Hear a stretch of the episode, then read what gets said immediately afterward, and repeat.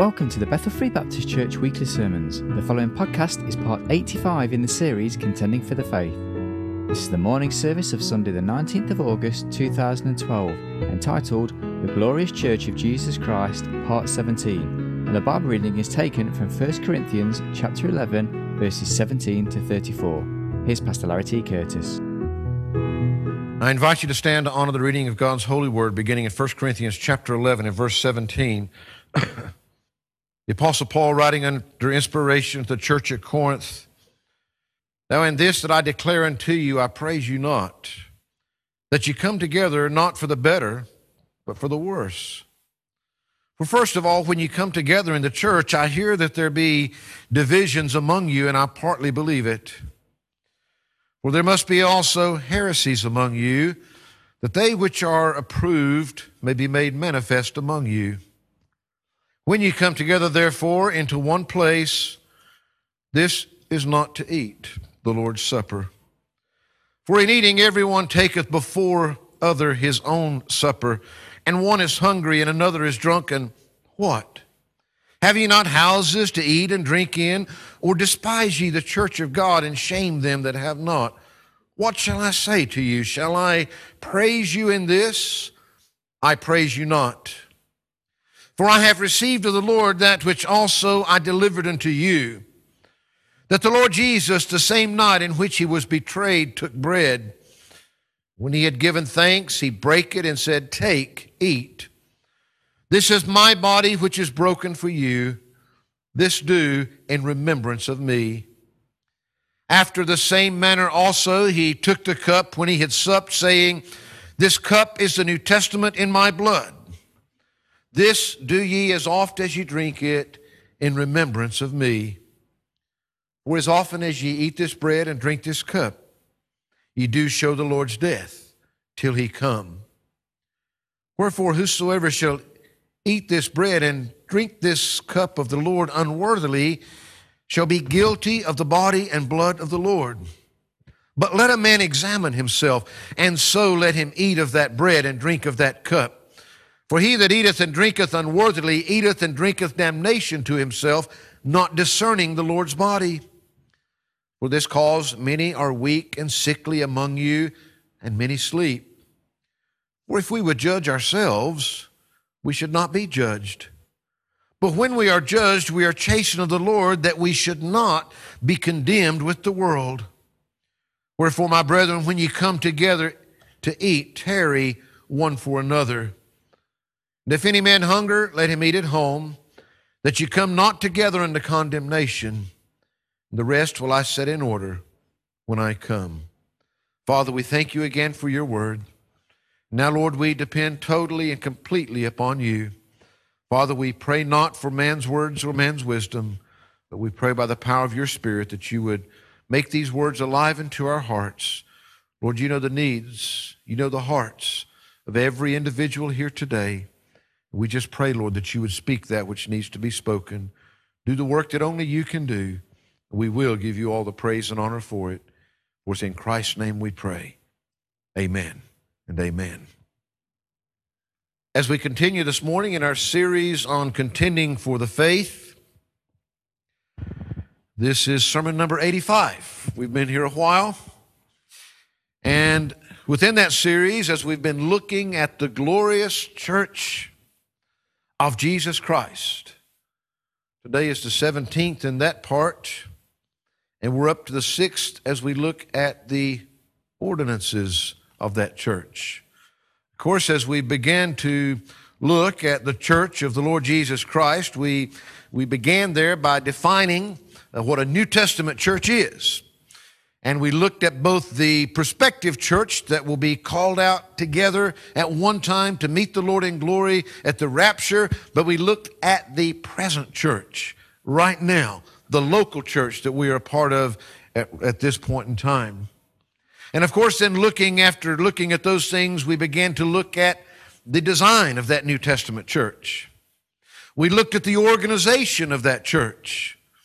And we looked at two different things. Uh, first of all, a church is a body of Christians, of born again, baptized believers that are joined together with Jesus Christ as their head. We looked at the offices of a New Testament church. Those that are called by God, the pastors, elders, bishops, those that are chosen by the church, the deacons. And then we've most recently been looking at the ordinances of a New Testament church.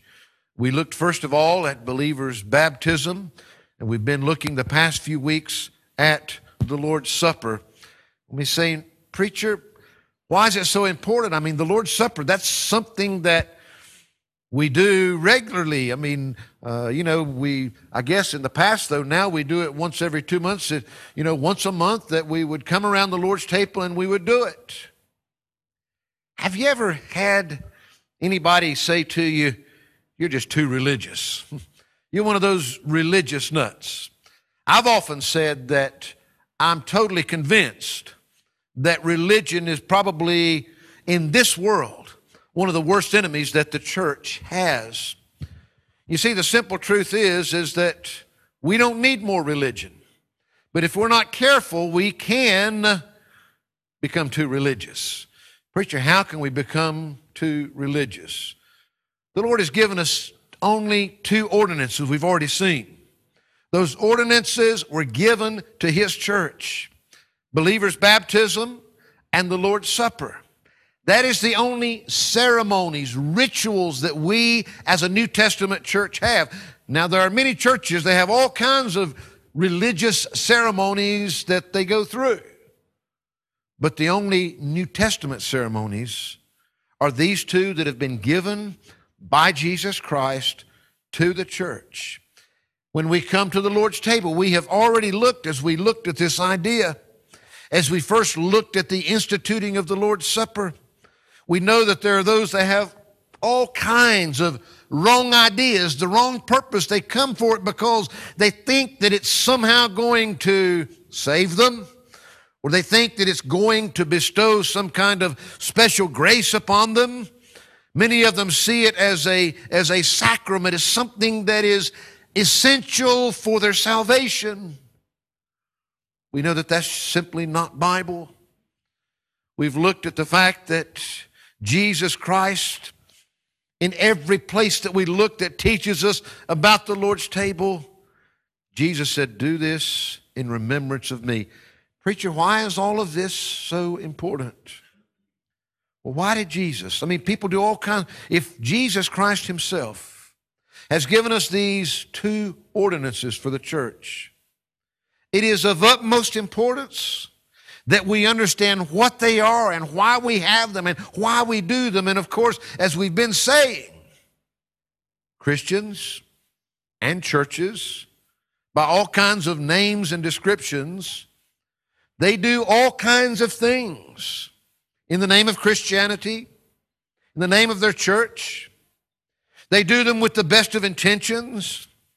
They do them with genuineness of heart. Just as when we looked at a New Testament church, there's all kinds of things that are called churches, but just because it's called a church, it doesn't make it a church. We find that certainly in our scripture today, we find that Paul was making that same statement to the church at Corinth. What did he say there in verse 20? This was a church. They were taken of the bread and the cup. And they were calling it the Lord's Supper. But he said in verse 20, When ye come together, therefore, into one place, this is not to eat the Lord's Supper. You might be calling it the Lord's Supper, but it's not the Lord's Supper. Now I'm going to start and I'm going to come back at the end. The purpose of the ordinances is not to save us. It's not that we can somehow be better Christians. We've looked at a load of blessings already of what it does for the Christian when he's obedient in these ordinances. It's not his salvation. It's vitally important for many, many reasons, but not that we can be saved. But it's vitally important because, number one, I'm going to say some things today and next week and the week after, probably about every Sunday that we come together, that everybody's not going to agree with out there. I hope you do. I'm going to say some things that would be controversial. I'm going to say some things with all the love that I can muster that some people are going to think are unkind, that are judgmental, that is somehow lifting us up because we're saying that we've got it right and they've all got it wrong, but that's not the case.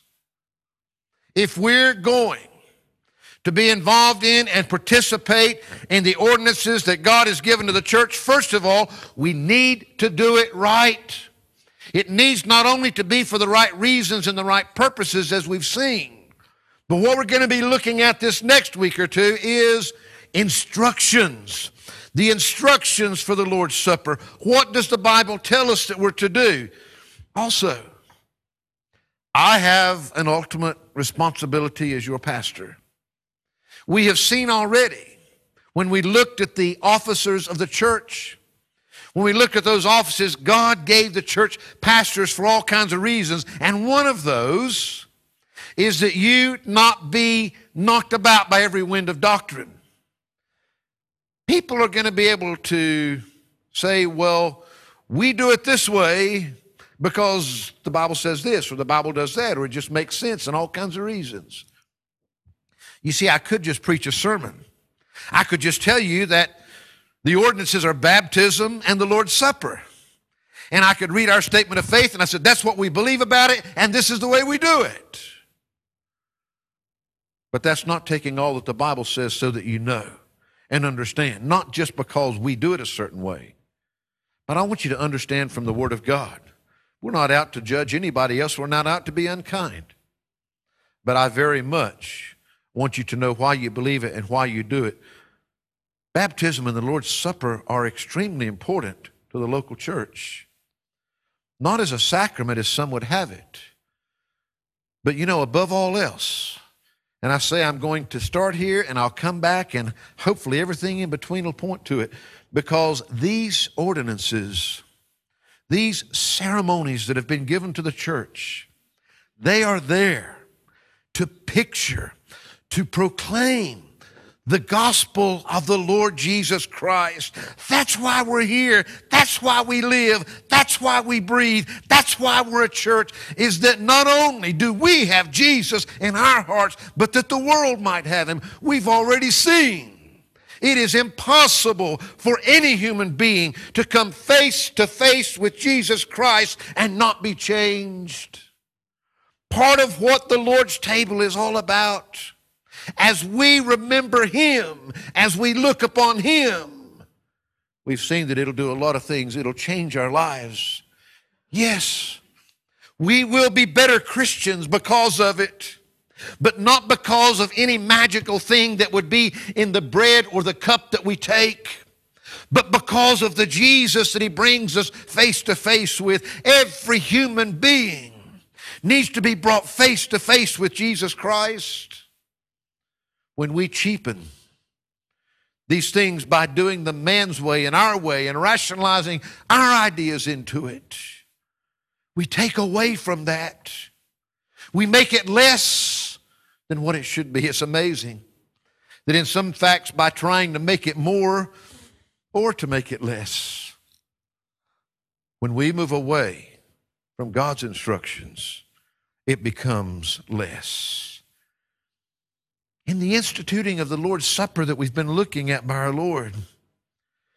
You know, it's interesting as he gathered with his apostles there in the upper room, he never called it any certain name. He never said, This is the Lord's Supper. He just did it. And he gave it to them. And he said, This do in remembrance of me. In our reading here, we saw, first of all, there in verse 20 that we read that there, the Word of God calls it the Lord's Supper. It's named specifically there. And then the instructions that follow, because he's saying, hey, what you're doing, you're coming together and you're calling it that, but that's not the Lord's Supper. Here's the Lord's Supper. Here's what I gave to you that God gave to me. We find if we look back a chapter in chapter 10, Notice what he says there in verse 16.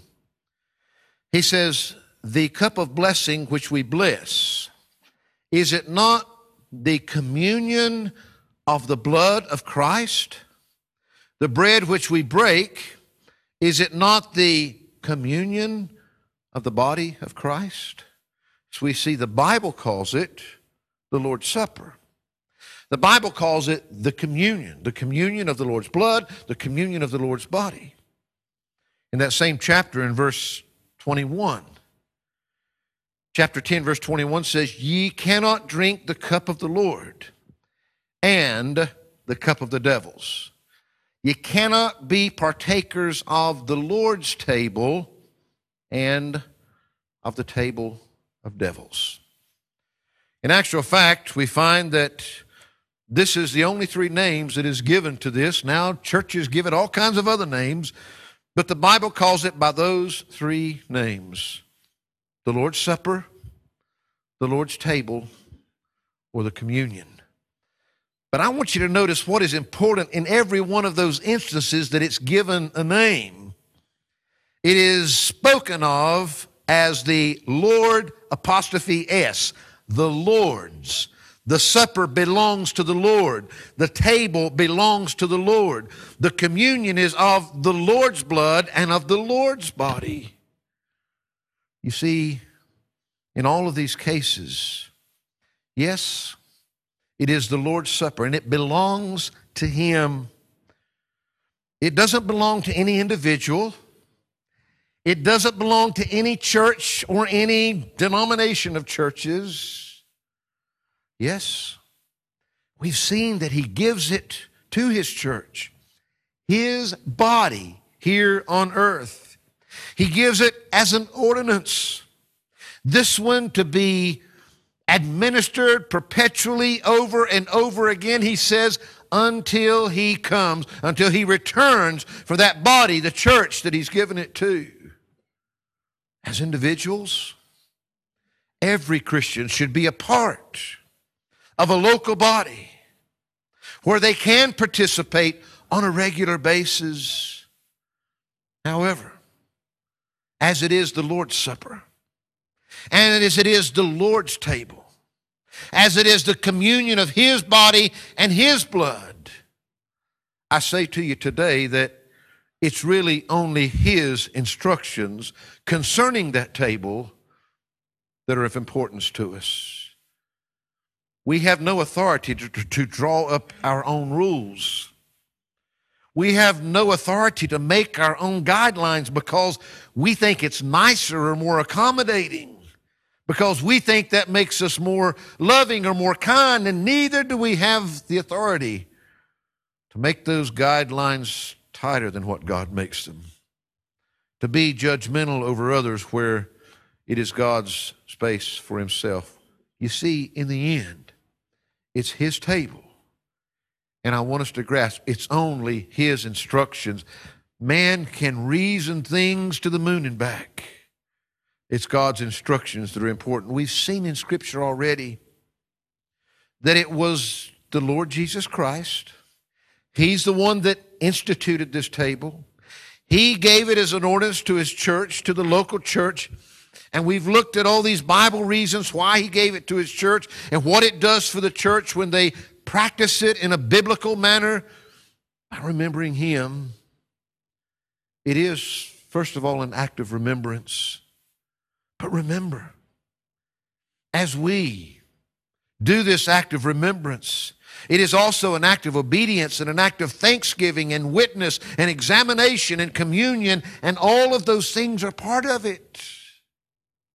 With those things in mind that we've already looked at, I want us simply to look into the Lord's Word now and say, okay, that's exciting. How do we apply that? What are the instructions that he gives us specifically concerning this table? It's nice to know what it means. We need to know what it means. But we need to know that we're doing it the way that he wants it to be done, the way that he's given it to us.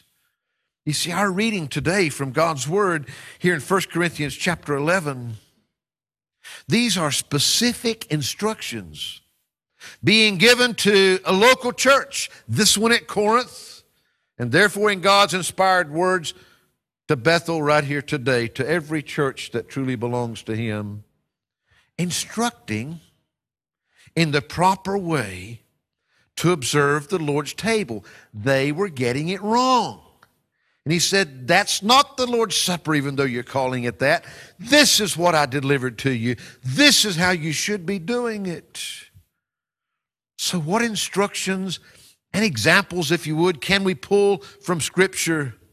For example, can we answer these questions? When should we partake of this ordinance that's to be practiced by the church? Who in the church should receive of it and who shouldn't receive of it? What should be used as the elements that are upon that table? Does it make any difference? If it's alcoholic wine or if it's grape juice or if it's, I don't know, some kind of orange squash or, or, or Pepsi Cola, even that some have taken it with. People can come up with some strange ideas sometimes. What instructions has the Lord given us? Well, first of all, let me ask you this question When should we practice the observance of the Lord's Supper? In other words, how often should we do it? Now, if you look around, you'll find that churches, and, and you don't even have to go to those with other names and other brands. Just look around at those that are, you know, supposed to be, if not Baptist, at least conservative, evangelical, all those good things that a church is supposed to be. You know what? You'll find out that they've got all kinds of different practices, all kinds of different frequencies that they do it. Well, what does the Lord instruct us? How often should we do it? Some do it weekly. Some churches have a communion service every Lord's Day. I'm sure some of you, maybe in the past, have even been parts of churches that have done that. Sometimes it's the morning, sometimes it's the evening, sometimes it's a combination. Maybe they'll do three mornings and then one evening. We don't want to overbear, but I think this one's maybe a little more important than some because many would tell us that they have a biblical basis for doing it every week. There's several reasons for it. For some that do it for the wrong reasons that we've looked at, when they see it as a sacrament, when they see it as something that is for the purpose of their salvation, of receiving some kind of special grace from God, then naturally it would be seen as essential every time that they could possibly do it. So once a week would seem reasonable.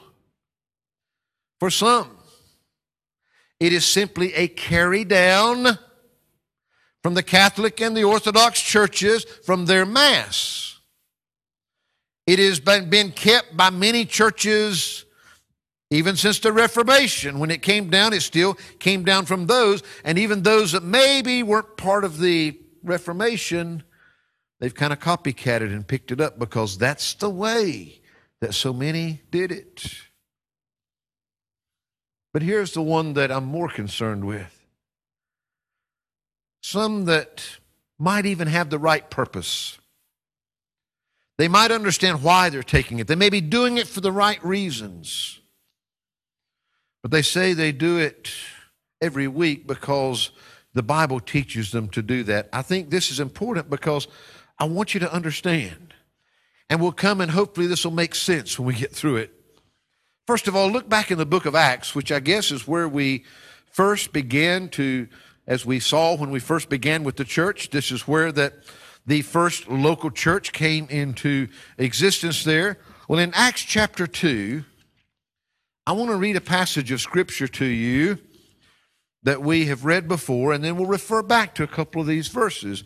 Beginning in verse 41, it says, Then they that gladly received the word were baptized, and the same day there were added unto them about 3,000 souls. Now listen, and they, who? All of them that were saved, all of those that were baptized, and they continued steadfastly in the apostles' doctrine and fellowship and in breaking of bread and in prayers. And fear came upon every soul, and many wonders and signs were done by the apostles. And all that believed were together and had all things common, and sold their possessions and goods, and parted them to all men as every man had need. And they, continuing daily with one accord in the temple, and breaking bread from house to house, did eat their meat with gladness and singleness of heart, praising God and having favor with all the people. And the Lord added to the church daily such as should be saved. It says here that they continued steadfastly, verse 42. They continued steadfastly in the apostles' doctrine and fellowship and in breaking of bread and in prayers. Well, keep this in mind first. We'll come back to this verse. But nowhere even there. They continued steadfastly. And of course, they're saying that verse says they continued steadfastly in the breaking of bread. So therefore, every Lord's Day when they came together, they broke bread. Keep that in mind. Turn over to Acts chapter 20 and in verse 7. This is another verse.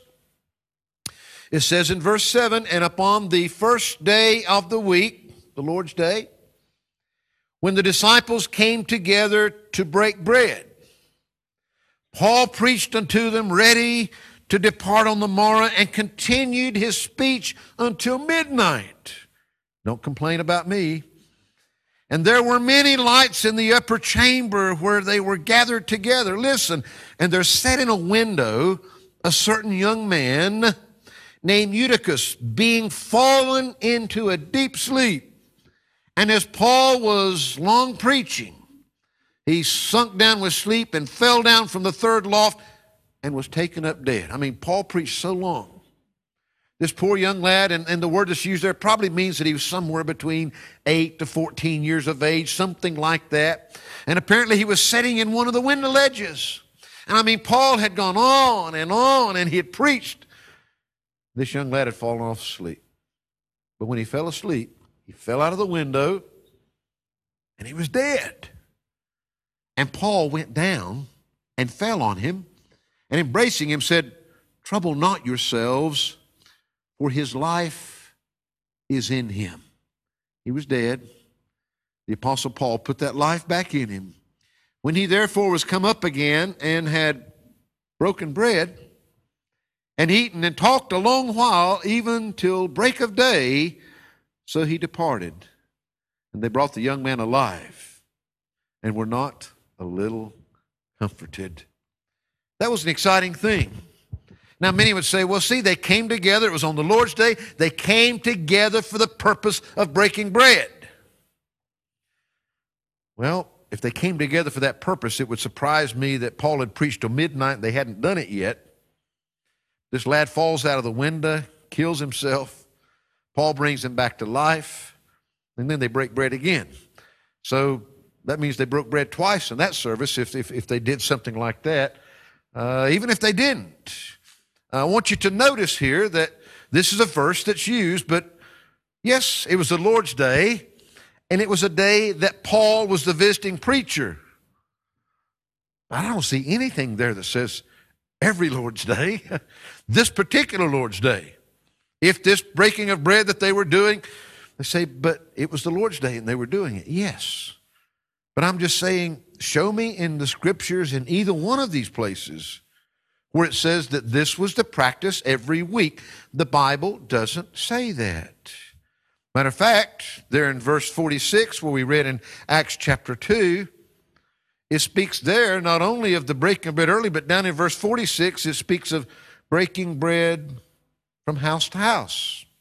It was something that they were doing there, not weekly, but this breaking of bread they were doing continually every day from house to house. So so if, if you were going to take anything from that, the breaking of bread, then it, the timing wouldn't be every Sunday, it'd be every day uh, that they were doing it from house to house.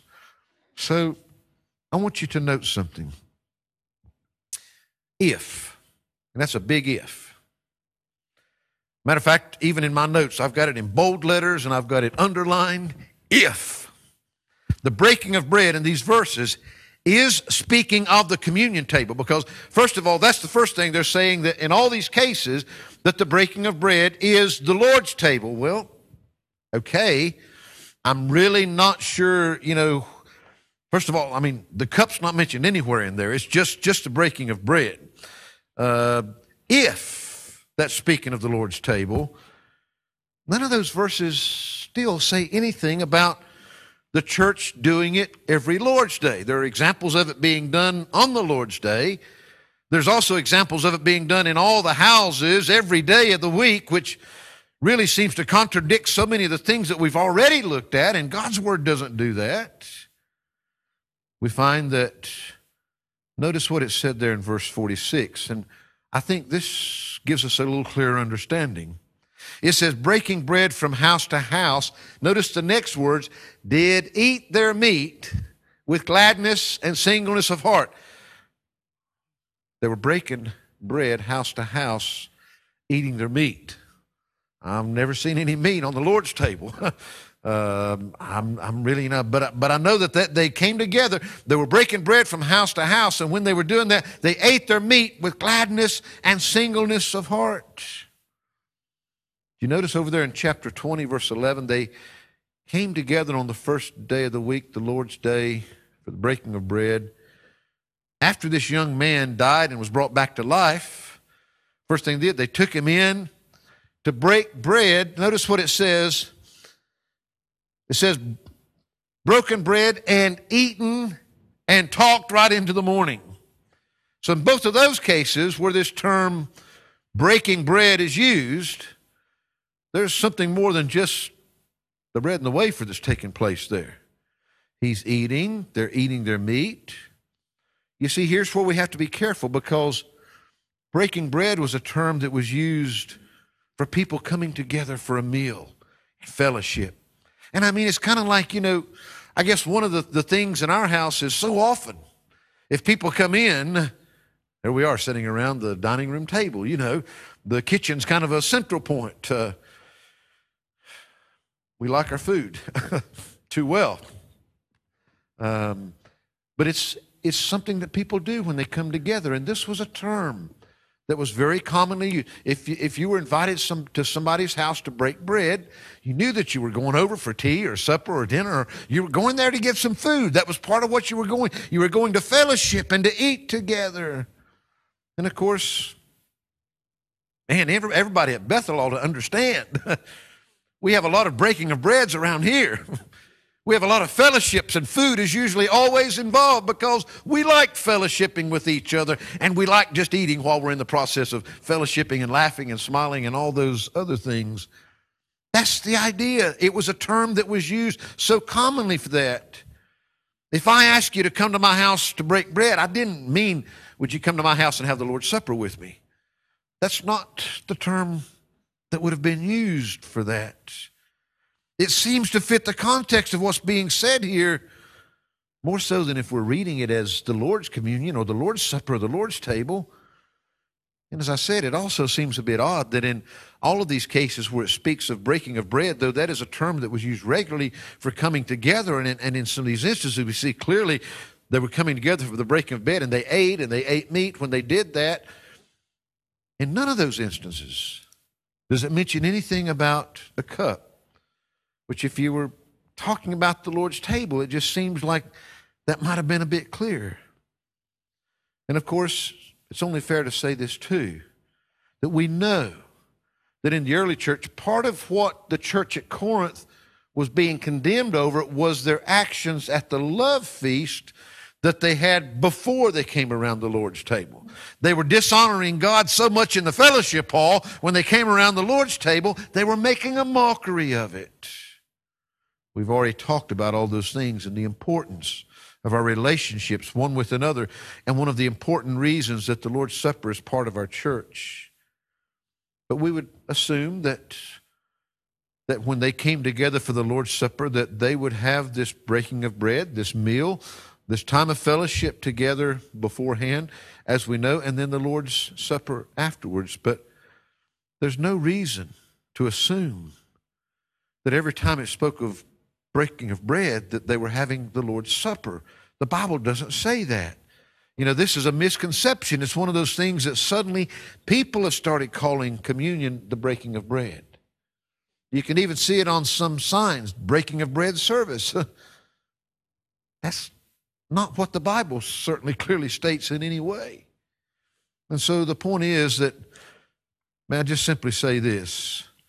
If some churches want to observe the Lord's Supper every week, if they want to do it every service, if they want to do it every day, that is a choice they are welcome to make as a local church.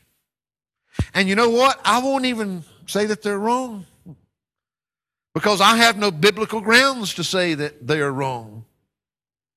But neither should they say they have a biblical grounds for saying that you must. As far as the scriptures are concerned, we are neither instructed to do it on those time bases, nor are we forbidden to do it. And I want you to understand, because some people might say, well, look what the Bible says here. You guys doing it wrong. No, know that you're practicing it the way that you're doing it because it's based upon the Word of God. And I'm simply saying man has read things into these passages that I would challenge anybody to show me in the Word of God that it exists there. Now, everybody doesn't do it weekly. Some people do it twice a month. Some people do it once a month. Some people do it every other month, every two months, as we do right now. Some people do it quarterly or every three months. Some people do it every six months. Some people do it randomly. They don't have a, a set time, just whenever the pastor feels that it's time for them to do it, then he's led to do that way, then they have it at whatever time that that is. I know many very good Bible churches that do it once a year. They see it as more of a memorial, an anniversary of when the Lord Jesus Christ instituted the table. They see it as, as being tied in to as replacing the Jewish Passover, which Jesus was celebrating for the last time before he offered himself as the Passover lamb once for all. Most of the ones that do it this way would observe it during that week leading up to Easter. They have different practices. You'll find anywhere from the Tuesdays to the Fridays, really. Some, some practicing it when they think was the night that the Lord did it. Some practice that the, when they think that he was hung up on the cross, and there's different opinions on that because it wasn't Good Friday. I can no way in the world. You can try to use all those different calendars. You can't get three days and three nights from Friday night to Sunday morning. But the truth is, is that churches will practice it during that week because that was when Jesus did it. That was when that He instituted it.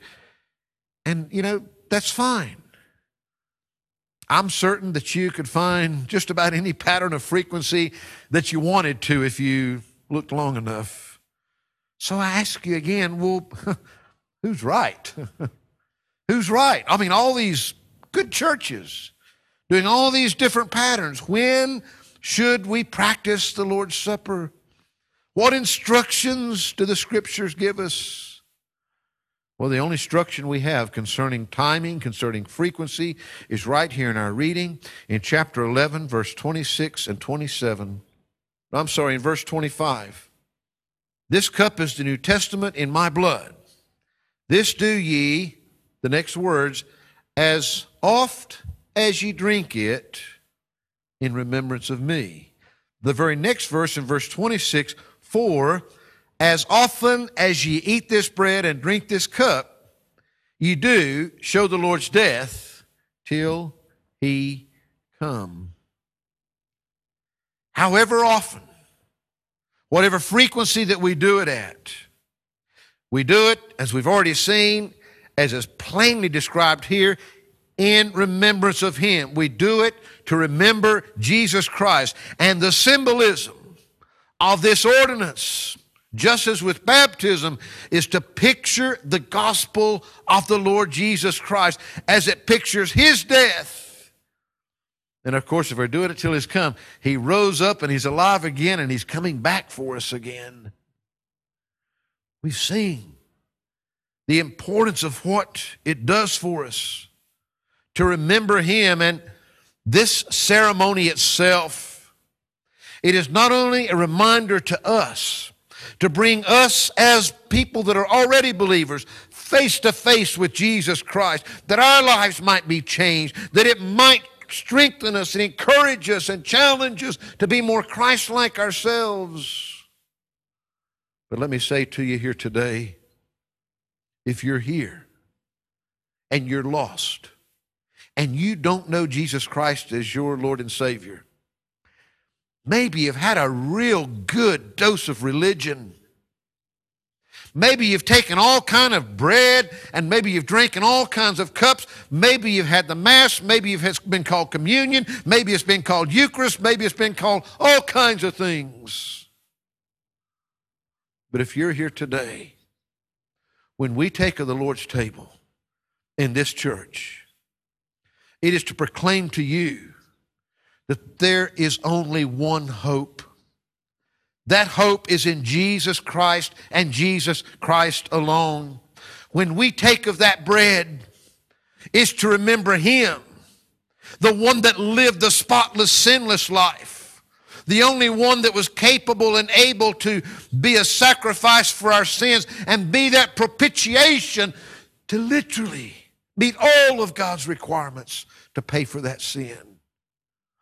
The one that He, in His body, he was nailed to the cross. And when he was nailed to that cross, we drink of that cup. We remember his blood that was shed. For without the shedding of blood is no remission of sin. We are declaring to you. The Bible says all have sinned, all have come short of the glory of God. The wages of sin is death. But the gift of God is eternal life through Jesus Christ our Lord.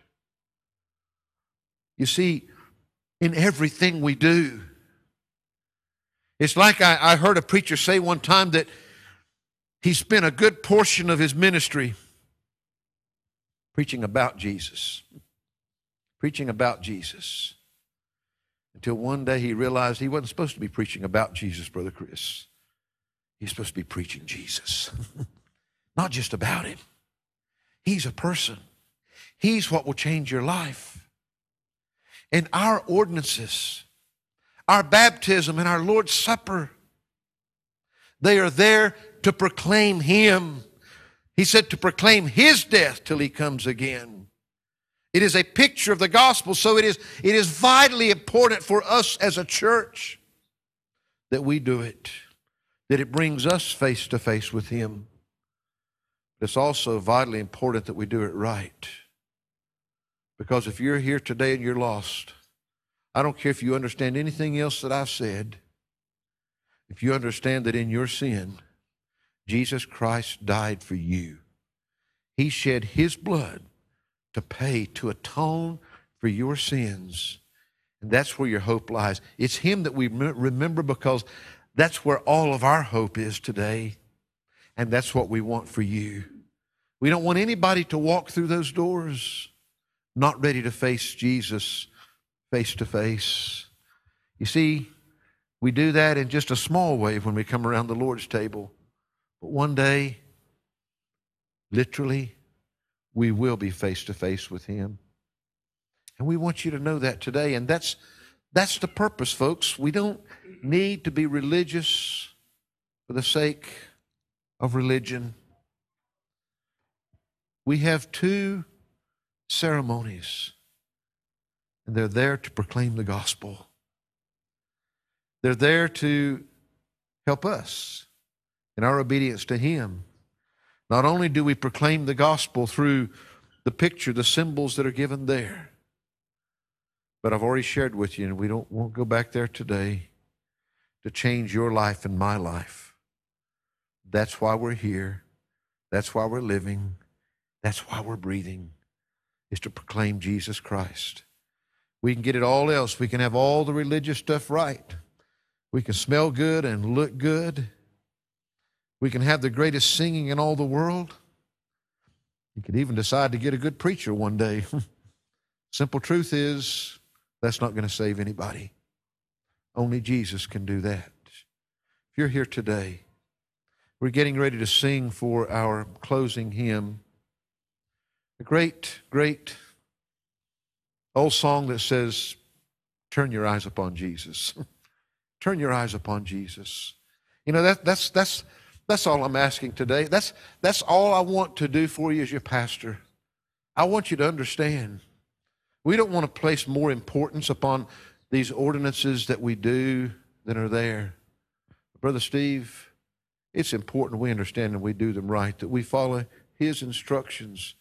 They're there for a reason, not to make us Christians, not to somehow give us more grace because we take that into our bodies. They're there to bring us face to face with Jesus, to remember him, all that he's done, and all, to proclaim to everybody he's still doing it today. He'll still save you today. You don't have to leave here wondering. I didn't break them, brother. you don't have to leave here wondering. You can leave here knowing today. You know, we'd love to take the Word of God and show you how you can have that assurance in your heart. We don't want to give you more religion. Matter of fact, you know, though we'd love to have you, it's not my object to get you to be a member of this church. I want to introduce you to Jesus. I want you to know Him. And I want all of your eternity to be based upon trusting Him and what He's accomplished for you. Not what we can do for you, not what this church or any church can do for you, not what religion can do for you, but what Jesus has already done for you. Father, we thank you today. Lord, we thank you that Lord, it may seem a small thing. Well, we just come around and we take this bread and we drink this cup, and Lord, we can become so ritualistic about it, like all things, that it loses its real meaning. Father, I pray that you'd help us. Help us as a church. Help us to understand why that we do this, why that it's important. Give us a clear understanding that we can follow your instructions, that it can mean everything that it should mean to us as a church, and that it can symbolize and picture to the whole world. Lord, just that message, that clear, simple message, the gospel of the Lord Jesus Christ. Now we pray that as we sing this final song, this we sing about turning our eyes upon Jesus today.